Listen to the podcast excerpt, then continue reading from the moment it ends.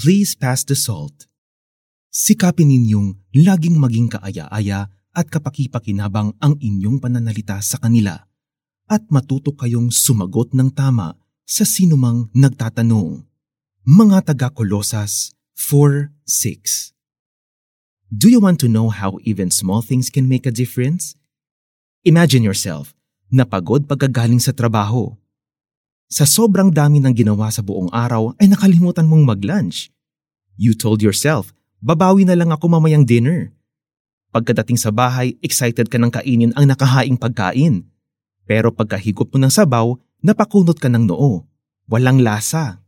Ang problema, naubusan kayo ng asin. Para sa iyo, ang dapat sanang malinamnam na nilaga ay nauwi sa wala. Nakakawalang gana, di ba? Yung excitement mo napalitan ng pagkadismayado. Napakaliit na bagay ng asin pero napakalaki ng epekto kapag hindi nakasama sa sangkap ng pagkain. Maybe this is why we are told to let our speech always be with grace, seasoned with salt. When we start to spew out words without grace, puno ng galit o hatred, nakakawalang gana rin iyon sa kausap natin. Imbes na maging hungry sila to know more about God and His Word because of us, we turn them away and make them lose their appetite for the truth. In-encourage ni Apostol Pablo ang mga taga-Kolosas na maging maingat sa pakikipag-usap sa mga hindi mananampalataya. Yes, we should be ready to defend our faith but at the same time, dapat ay handa rin tayo to show grace. Mas mabuting maging gentle kaysa maging harsh.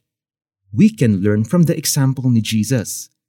People gravitated towards Him kahit na ang pinakamakasalanang tao ay hindi nahiyang lumapit sa kanya.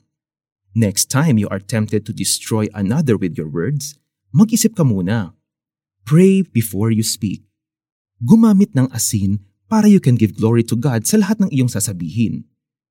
Lord, I feel sorry sa mga nasabi kong nakadungi sa pangalan ninyo.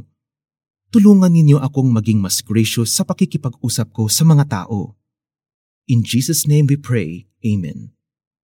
Application Think about how you talk to people. Nato-turn off ba sila sa iyo kahit tama naman ang sinasabi mo? I-challenge mo ang sarili mo to be more positive in your interactions, online and offline. Sikapin ninyong laging maging kaaya-aya at kapakipakinabang ang inyong pananalita sa kanila at matuto kayong sumagot ng tama sa sinumang nagtatanong. Mga taga-Kolosas 4.6